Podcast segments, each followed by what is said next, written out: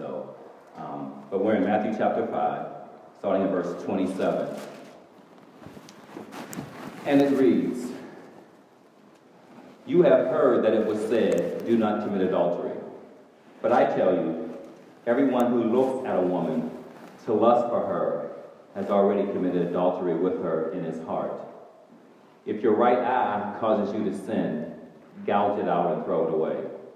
For it is better that you lose one of the parts of your own body than for your whole body to be thrown into hell. And if your right hand causes you to sin, cut it off and throw it away. For it is better that you lose one of the parts of your body than for your whole body to go into hell. Let's pray. Father, we thank you. We praise you for just being who you are. You are God. Besides you, there is no other. We thank you for your word. It is a lamp unto our feet and a light unto our path. Even thank you for these texts tonight, Lord God. They're tough, they're uncomfortable, but we thank you for your instruction uh, because of your love for us. You want us to be uh, all that you've called us and created us to be. And thank you for your word that, that shapes us into that image, Lord God, in Jesus' name. So we glorify you. Um, help me to teach with simplicity and clarity, humbleness, brokenness, and repentance, Lord God. Let the seed of your word fall on good ground to bring forth fruit 30, 60, and 100 fold according to your word. We'll give you all the glory and all the honor and all the praise, Lord God. In Jesus' name we pray. Amen. Amen. Matthew 5, starting at verse 27. It says, You have heard that it was said, Do not commit adultery. Now, when Jesus said, You have heard that it was said, what was he talking about? Well, he was referring, referring to the law in the Old Testament. Uh, the Ten Commandments, the Seventh Commandment said, Thou shalt not commit adultery. So when he was when he said, You have heard that it was said, he was referring them back to the teachings that they were very much aware of um, with the law. Uh, particularly the Pharisees and those who taught the law, they were very familiar with what he was talking about. So he was basically just pointing them back to what they already knew. You have heard that it was said in the law, Thou shalt not, do not commit adultery, the seventh commandment. 27b, do not commit adultery. The word adultery in the Greek is moikia, and it refers to unlawful sexual relations with someone other than your spouse. So that's basically adultery in a nutshell. We're all pretty much uh, know what that means for the most part. And it is unlawful sexual relations with someone other than your spouse. Adultery was considered a very serious offense and it still is, but it was considered a very serious offense in Israel for several reasons. First of all, um, Genesis 2.24, for this reason shall a man leave mother and father and cling to his wife. And so, it, it, it, adultery, you were only supposed to be one with your spouse sexually. So a man shall leave mother and father and cling to his, to his spouse. Uh, 1 Corinthians 7 talks about uh, uh, in marriage, the husband's body does not belong to him, but it belongs to his wife. And the wife's body does not belong to her, but it belongs to her husband. So there is a, a covenant, we'll talk about that too, um, a bond between husband and wife when they got married. And adultery, if you committed adultery with someone other than your spouse, it ruined that. It, it, it interfered with that bond, that covenant that you have with your wife. So it was a very serious offense because um, you were only supposed to be one with your spouse. And sex, when you have sex with your spouse, you become one with them. And become one with someone other than your spouse was sin, and it was a very serious offense.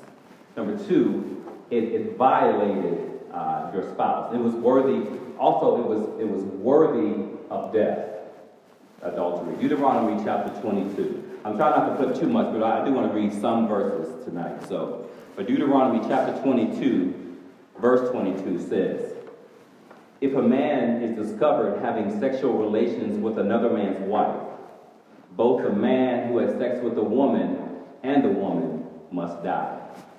You must purge the evil from Israel. So adultery was so serious that it could cause you to be killed. It was worthy of death in Israel. That's how serious this was to God. And then he says, you must, pur- you must purge the evil from Israel. So it was seen as so evil that was worthy of death, and God's people were to be distinct and separate from every other nation. And so, in order for that to happen, God had to purge them of all the evil in their midst, as well as evil from outside nations. So he said, the reason um, you can be killed for adultery is because I'm trying to purge you from every evil among you as a people. Purge you from the evil among you. So, adultery could get you killed in Israel. That's how serious it was. So he was supposed to be one with his spouse. It was worthy of death, and it broke the marriage covenant that God created between man and woman. Malachi chapter 2, verse 1 talks about um, the reason. Let me, let me just read that real quick. Malachi chapter 2. I'm going to start at verse 13. And this is another thing you do. You cover the Lord's altar with tears, with weeping and groaning, because he no longer respects your offerings or receives them gladly from your hands. Verse 14. Yet you ask, for what reason? Why, God? Why aren't you receiving um, any of our sacrifices from us? Because the Lord has been a witness between you and the wife of your youth. You have acted treacherously against her, though she was your marriage partner and your wife by covenant. God says, I'm not receiving any of your sacrifices, nothing you bring to me, because you ain't right with your wife. You are violating the covenant that you have with the wife of your youth. God said, therefore, don't bring nothing to me until you get that right. Even in First Peter, he says, um, when a man and his wife, if their relationship isn't what it's supposed to be, God told the man, don't even pray to me until you get things right with your spouse. So God said, I don't even want to hear your prayers. I don't want your sacrifices. I don't want nothing until you honor this covenant that you have with the wife of your youth, he says. Didn't the one God make us with a remnant of his life breath? And what does the one seek? A godly offspring. So watch yourselves carefully and do not act treacherously against the wife of you, of your youth. God says he's seeking godly offspring from a marriage covenant. Children are a blessing from God. And he said, first of all, you have a covenant with your wife, and out of that covenant, I want some godly children to spring forth. So God said, this thing is so serious because there's a covenant here between, first of all, me and you, and then you and your wife, and I want some godly offspring, and adultery interferes with that. Interferes with that. Number four is symbolic of the relationship between Christ and his church, his bride. Ephesians chapter 5 talks about um, husbands loving your wives and wives respecting your husbands. And, he, and at the uh, Paul says, um, it's a mystery, but I'm talking about Christ and the church. The whole marriage thing is, is a symbol of Christ and the church. And even in the Old Testament, when the children of Israel uh, committed adultery against God, uh, committed idolatry rather against God, he called it spiritual adultery. When they worship somebody, another God other than Yahweh, God said, You're committing adultery against me. Because I'm married to you and we have a covenant, and you are committing spiritual adultery against me. And so the symbol when you when, when, when, when you're married and you and you violate the covenant, you you you commit adultery with someone other than your wife, you tarnish, you put a blemish, you mess up the image of marriage between Christ and the church. Can you imagine Christ being unfaithful to us? No, we cannot. Although we can imagine us being unfaithful to him, and we have. But this is a, a symbol, this, this is so serious, it's a symbol of Christ in the church, and you cannot mess that up. So, a man becomes one with his wife, it's worthy of death, it breaks the covenant, it's symbolic of the relationship between Christ and the church, and adultery is a work of the flesh. Galatians chapter 5, where it talks about the fruit of the Spirit and the works of the flesh. One of the works of the flesh is adultery. There is nothing, nothing spiritual about adultery. In the good sense of the spiritual, I mean. There's nothing good about it. If you are married and you have sex with someone other than your spouse, that is a work of the flesh. I don't care if you've been separated for 15 years and you never got divorced and you love this other person. That is a work of the flesh and it is worthy of death. There is no excuse for that. I know in our culture, we live in our culture that's so um, sexually saturated and it's all about you and whatever makes you happy and whatever makes you feel good, that's what you do.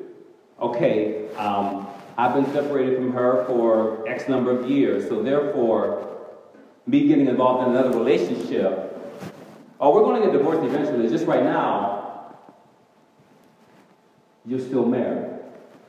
Until you get divorced legally, I don't care how long you've been separated, you are still married.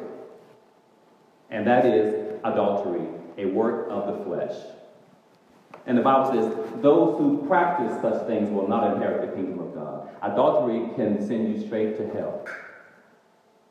I know that's harsh. I know that's those who practice, the key word is practice, such things, will not inherit the kingdom of God.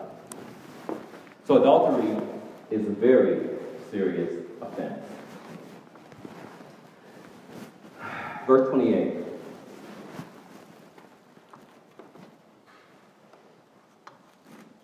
But I tell you, everyone who looks at a woman to lust for her has already committed adultery with her in his heart.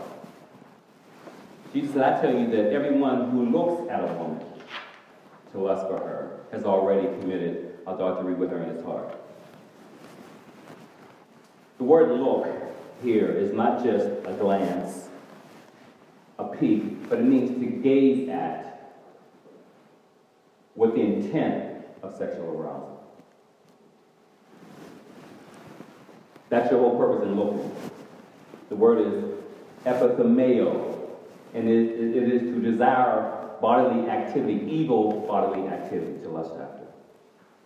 Now, Jesus is not saying that you can't look and admire, because there's nothing wrong with looking at a woman or a man or a woman and acknowledging and admiring their beauty. So we're not talking about a sudden thought of, of a woman's attractiveness. There's nothing wrong with that. We're saying, man, that's a beautiful woman.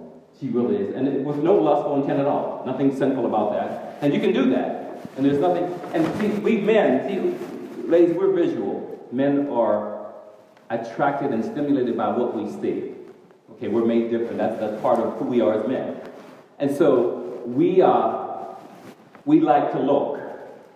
Okay? Um, so there's nothing wrong with looking and admiring uh, the beauty of someone. Okay? Um, uh, but we have to maintain mental purity as well as, as physical purity. Okay? Now let, let me throw this in there too. I know I'm talking about adultery, but this also applies to fornication, which is um, being having sex with someone that you are not married to, even if you're single. So me as a single man, I can't go have sex with a woman because we're not married. So I'm talking about adultery in context, but you can throw in here, you can apply the same thing to fornication. Those of you who are single. Okay, we're not off the hook here. okay? It applies to us as well. So we can look, and, and that's what it means. It means to look, to gaze at. And you know how, you know, we can do that. Men are good at that. We're good at standing across the room at a party and seeing a girl on the other side of the room and just looking, just gazing. And, you know, all kind of stuff going through your head, you know. See, we can look and gaze from across the room, and a woman has no idea that she's even looking at her. Because that's, we like to look and to see. So, but like, I'm saying, like I said, the problem is not looking, the problem is how you look and the intent of the heart, which we'll talk about in a minute. Okay?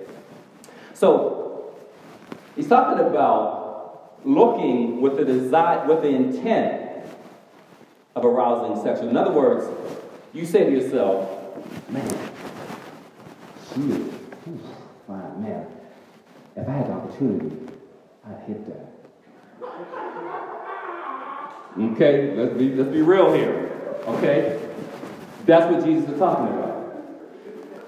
I know that sounds funny, but he, that's what he's talking about. Man, it, see, it, it's aligned with looking, aligning with your will to commit adultery. See, see, Jesus is not just attacking their doctrine; he's attacking their heart. See, they, see, they thought. See, when, they, when, when Moses said, um, "Thou shalt not commit adultery," see, they was like, "Okay, I haven't committed the act. Okay, I'm good. I've never done." They can check off adultery. They haven't done that. Ten commandments haven't committed adultery. I'm good right. Until they had a conversation with Jesus. And he said, if you even look at it and want to have sex with you, with your neighbor's wife, you're guilty. He said, see, it's, it's about the heart. He said, if you look and you say to yourself, my wife's gone for the weekend. Hmm. Neighbor's gone for the weekend. Opportunity presents itself. All she got to do is give me the okay. All she got to do is just wink. And if she does, Jesus said, when you do that, you're guilty. You just committed adultery in your heart. Because your will is lined up with it. So it's one thing to be tempted, okay, to say, you know what, this is a temptation for me. And you got, sometimes you can do quick prayers. You know, this temptation me right now. Man, okay, God, that is not my wife. Lord, I'm praying right now, help me to bring this thought into captivity, to make it obey you.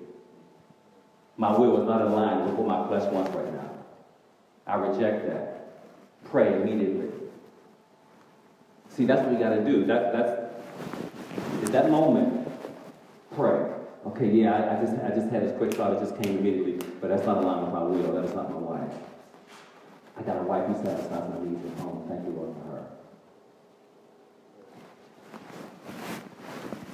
Don't, don't, don't align your will with that. That's what Jesus is talking about. Lust for the purpose of arousing sexual, the intent. Like porn, that's the intent.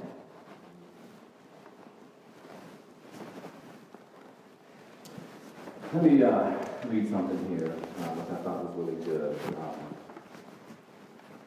this is Calvin's commentary on, on this verse. Love is anti, antithetical to true love.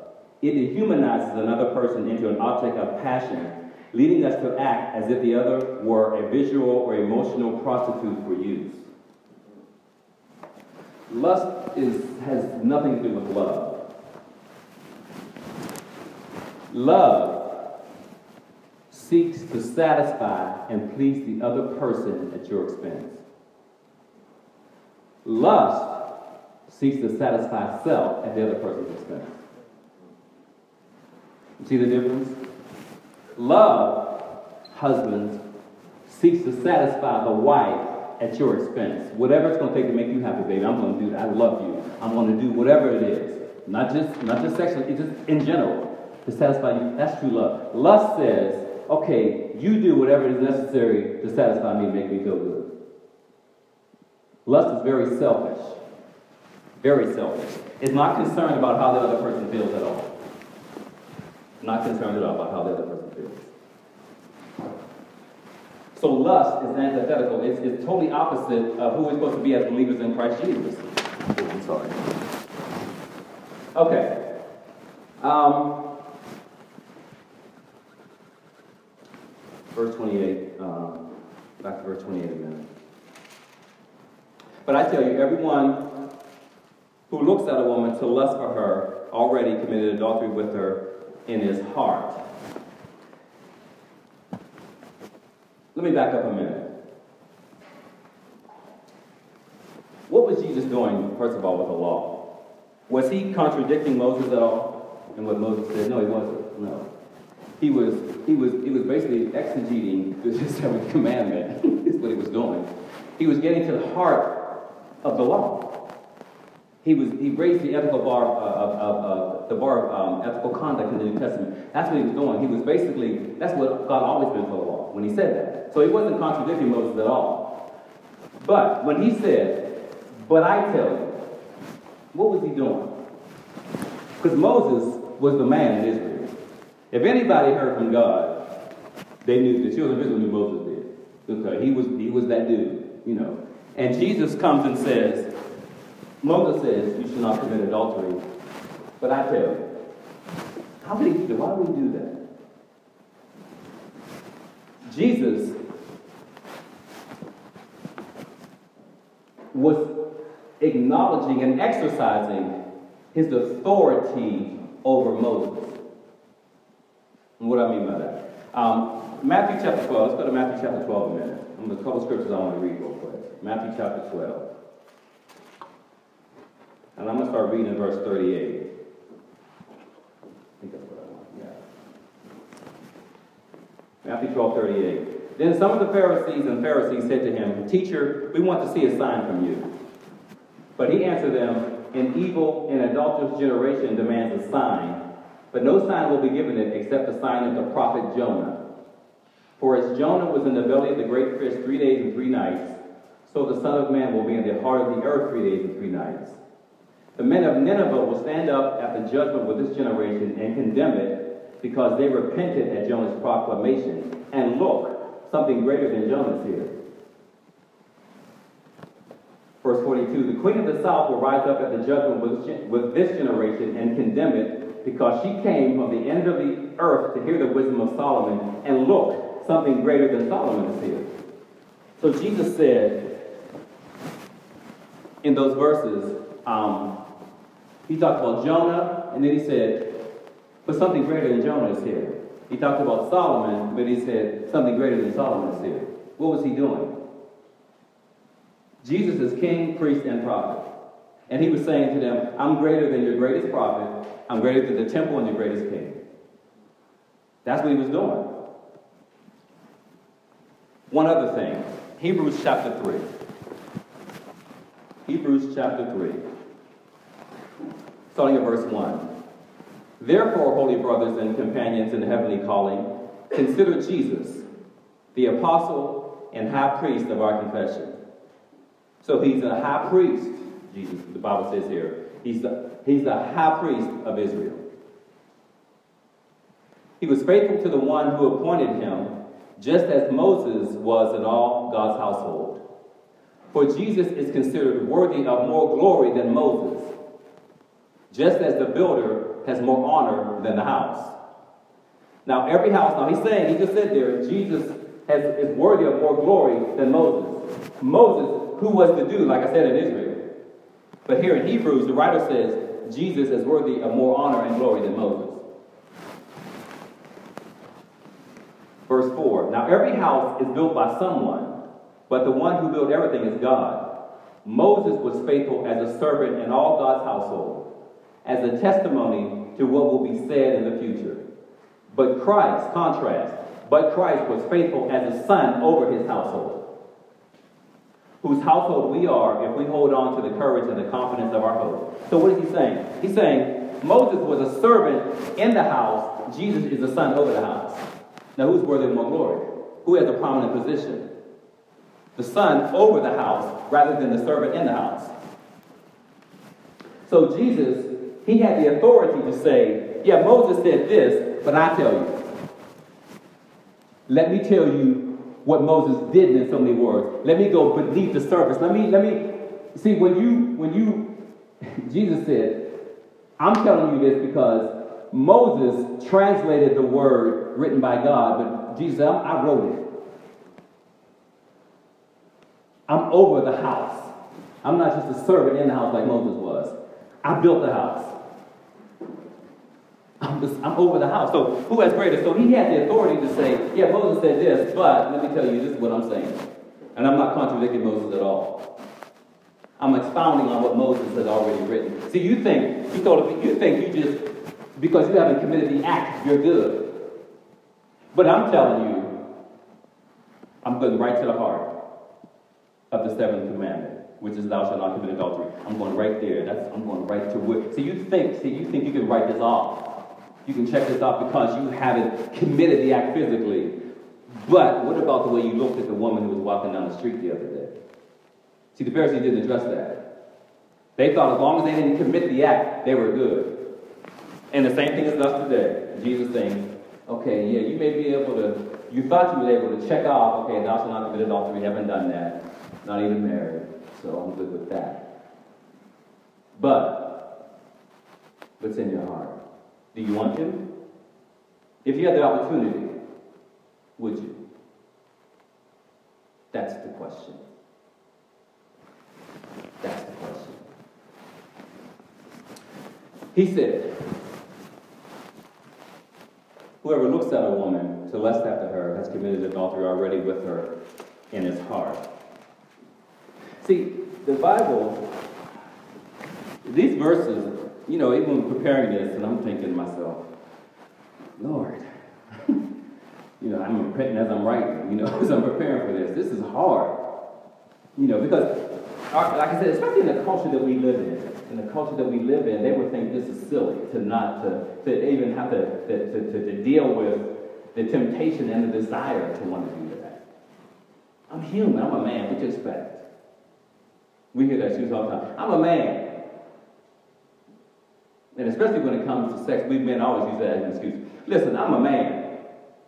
And your point is?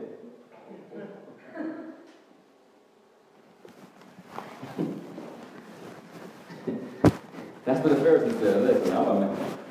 You know, the Pharisees, even the, the, the Jews, they, uh, I was reading as I was studying this, the Jews expected Jewish women to, to wear head coverings um, to keep from, from, from them lusting after them.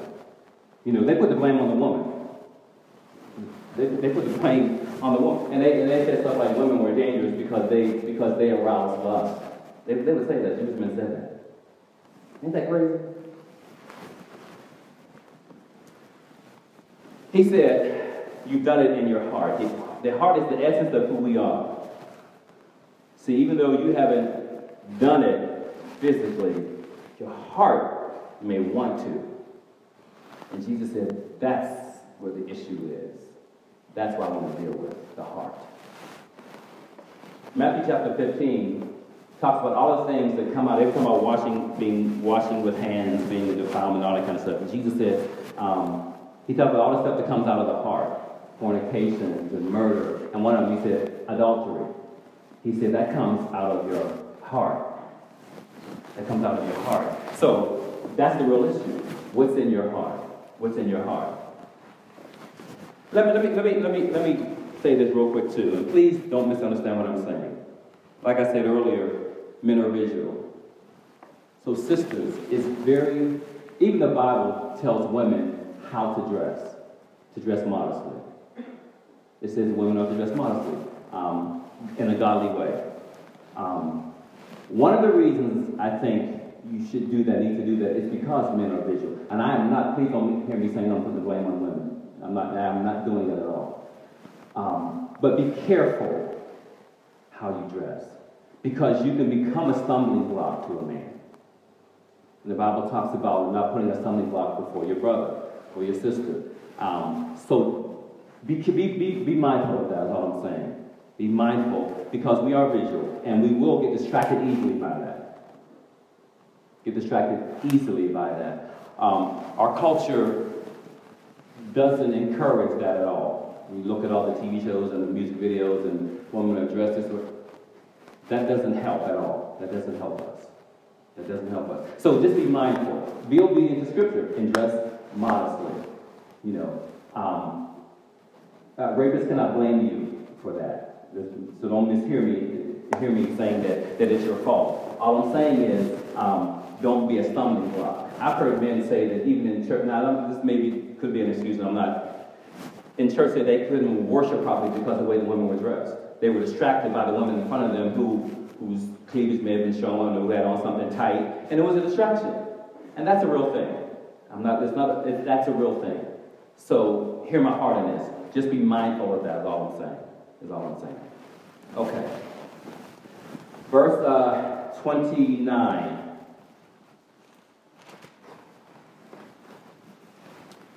If your right eye causes you to sin, gouge it out and throw it away, for it is better that you lose one of the parts of your body than for your whole body to be thrown into hell.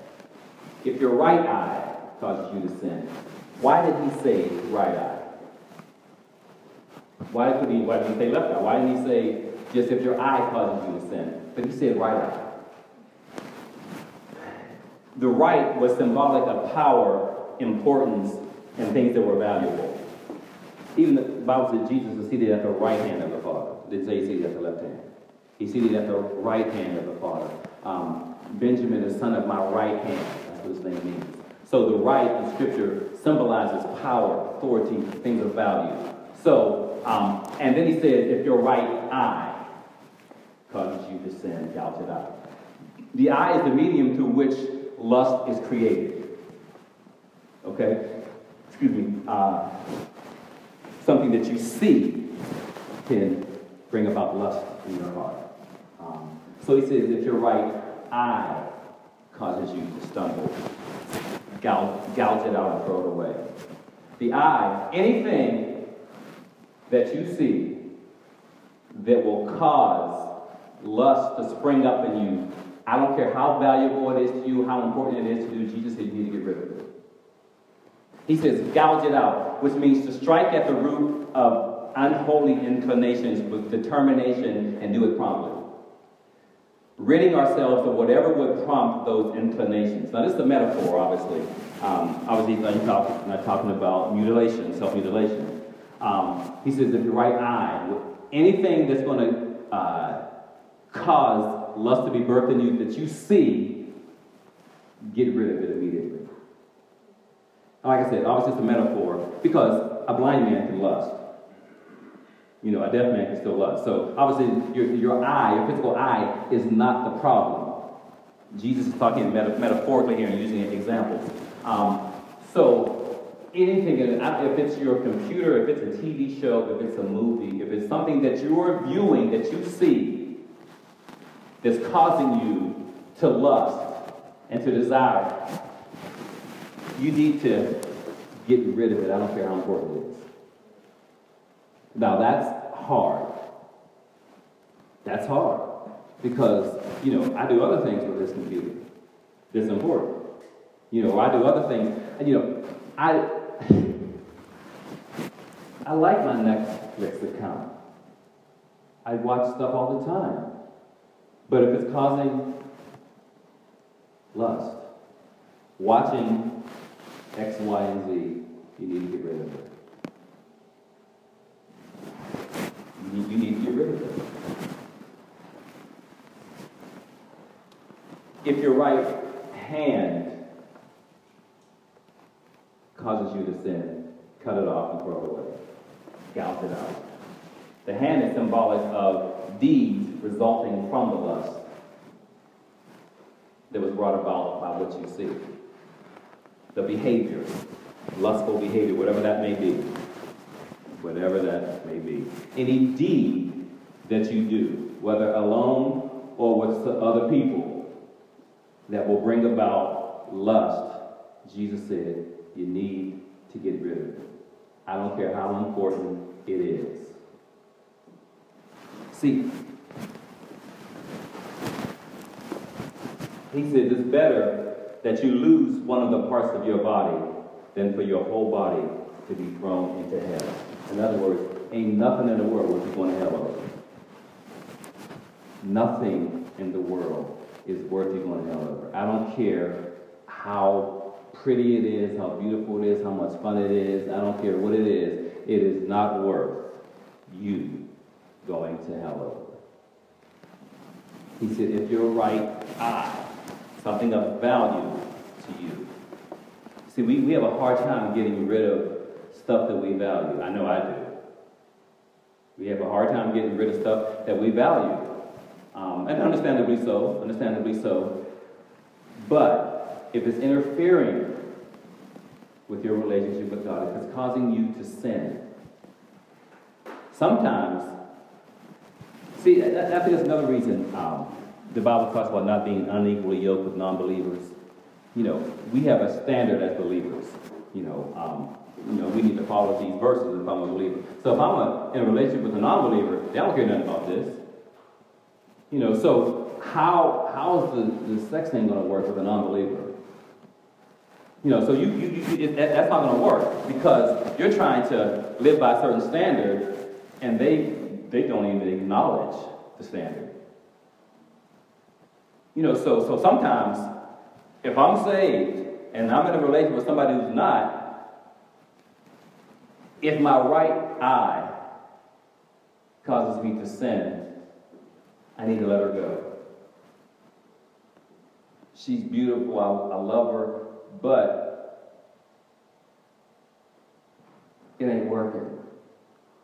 Because every time we're together, it's causing me to stop. Sometimes obeying God will hurt you to your core. It will hurt you to your core obeying God. And it's not because God is mean. It's not because he's trying to, to he's done some kind of cosmic killjoy. It's just that God knows the things in our lives that will keep us from him and will interfere with our relationship. And sometimes, because it hurts, we think that it's not God. Obedience to God sometimes hurts. And because it hurts, sometimes we have a hard time believing that it's God for letting go. But listen, some of the sin, we love sin. And some of the things that you have to give up when you get saved is stuff that you love. That's real. It's just stuff that you love. And it's not even necessarily always something sinful.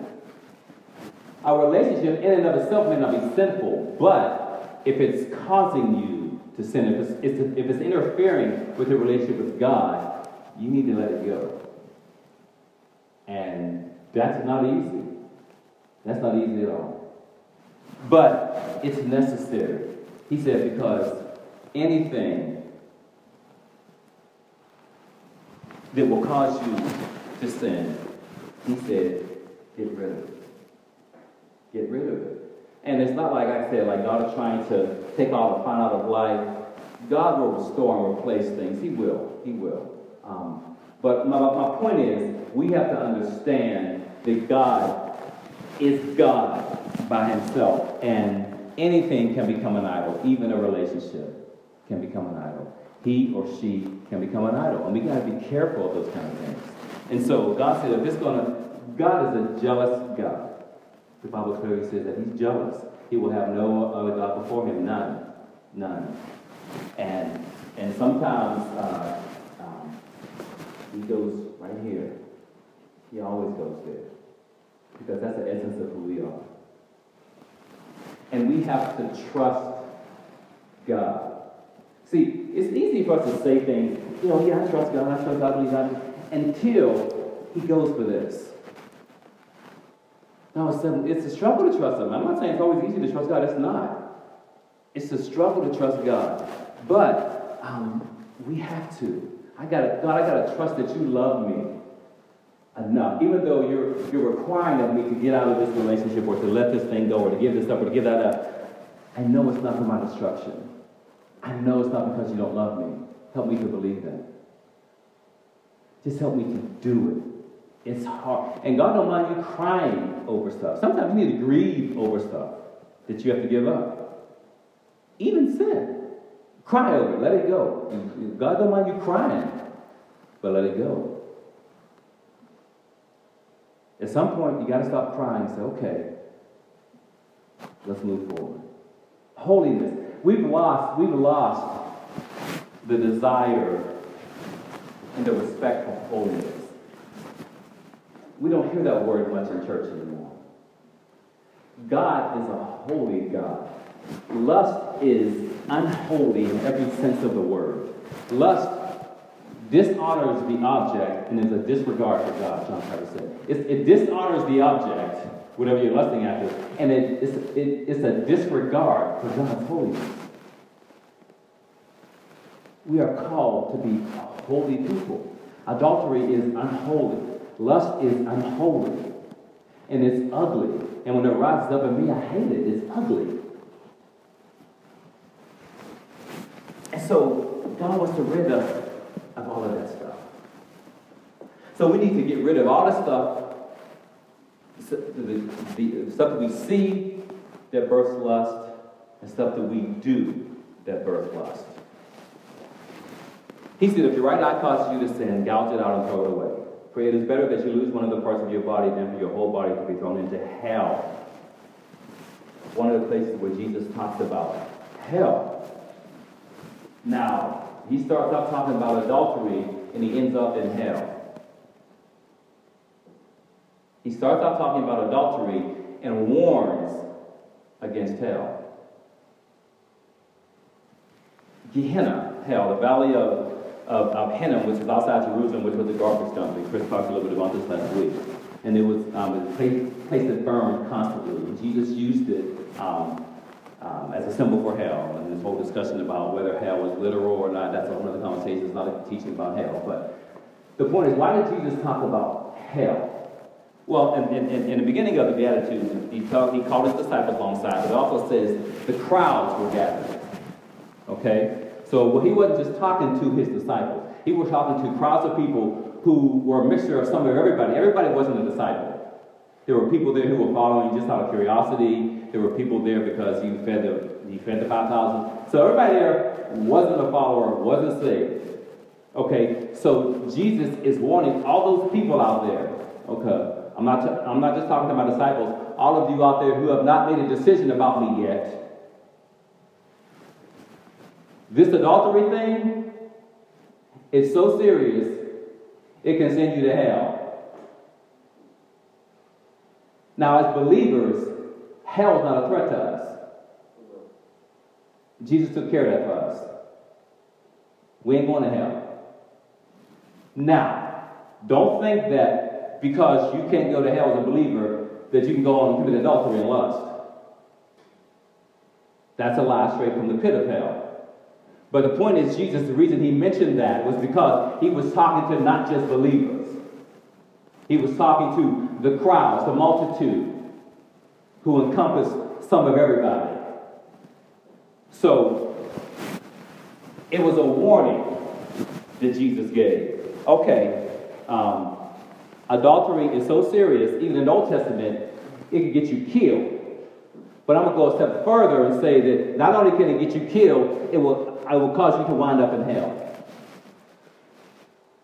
That's how serious sexual sin is to God. I don't think we realize how serious sexual sin is to God because our culture is so saturated with adultery and fornication and homosexuality and, and every other kind of sexual sin you can think of. And it's just okay, it's just normal. It's just normal. It's all over television, it's all in the music, there's musical porn. There is just such a thing as musical porn.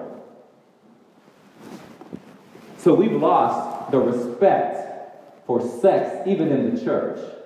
I read an article, there was a woman who's a pastor who got pregnant out of wedlock, and she just was cool with it.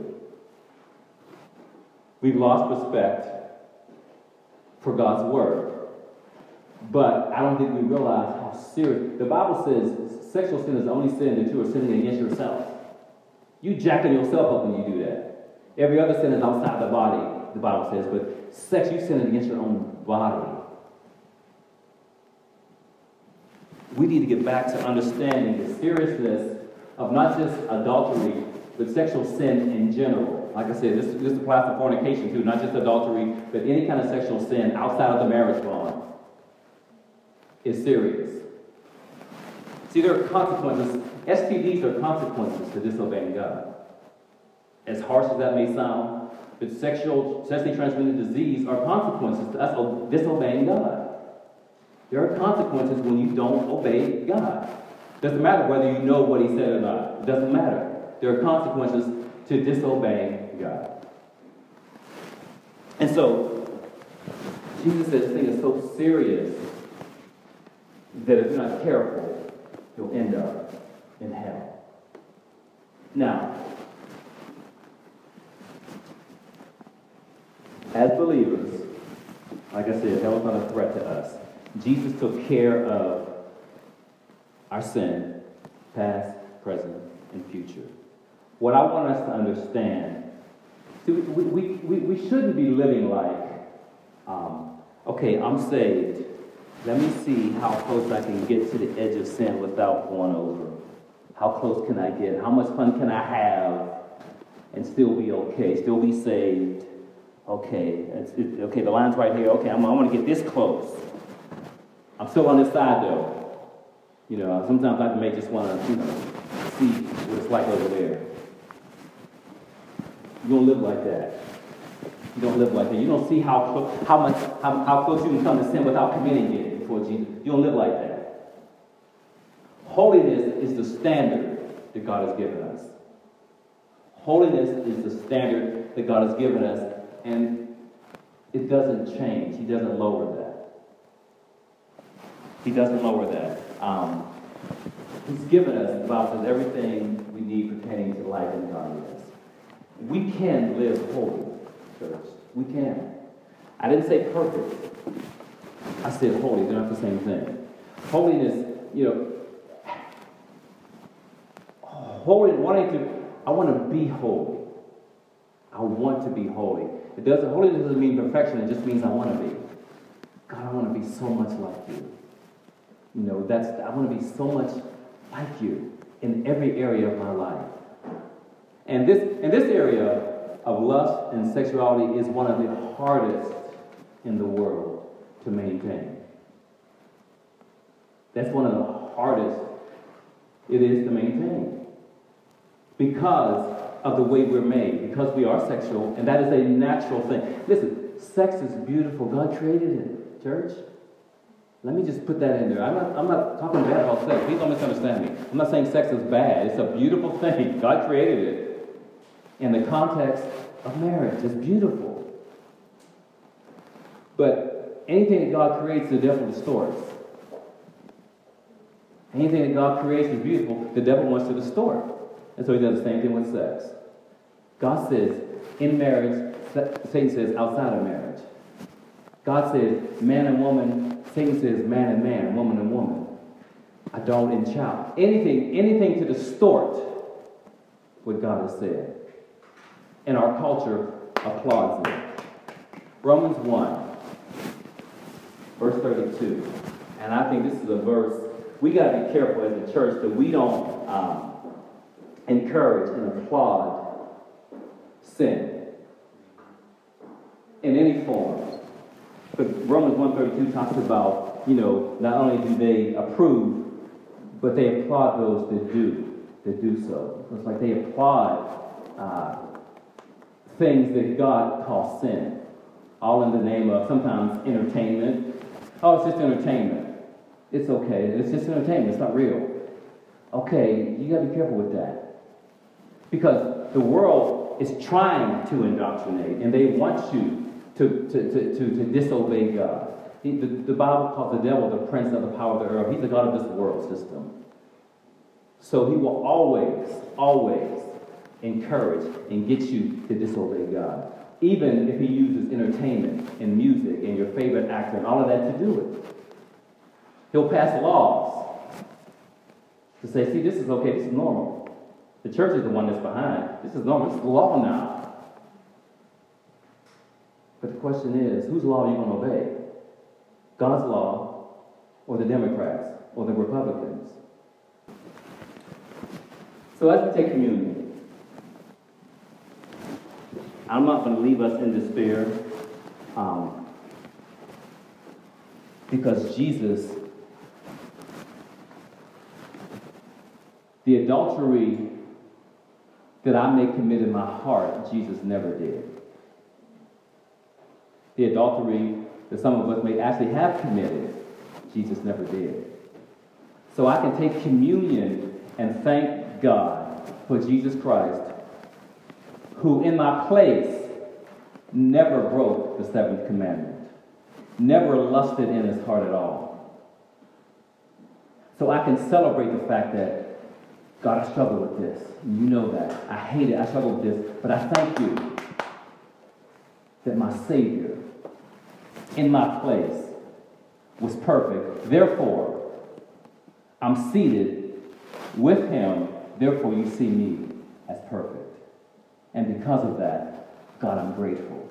And I make a renewed commitment tonight to never commit adultery in the heart, to not lust, God, in my heart by your grace and only by your grace and through the power of your Spirit, Lord. Help me to do that tonight. So as we take communion, that's what we need to think about, realize, acknowledge, and be grateful for. That even though it's worthy of death in the Old Testament and can send people to hell in the New Testament because of Jesus Christ, I'm seated in him. And I avoid those because of what he's done for me. Amen? Yep. Amen. Let's celebrate.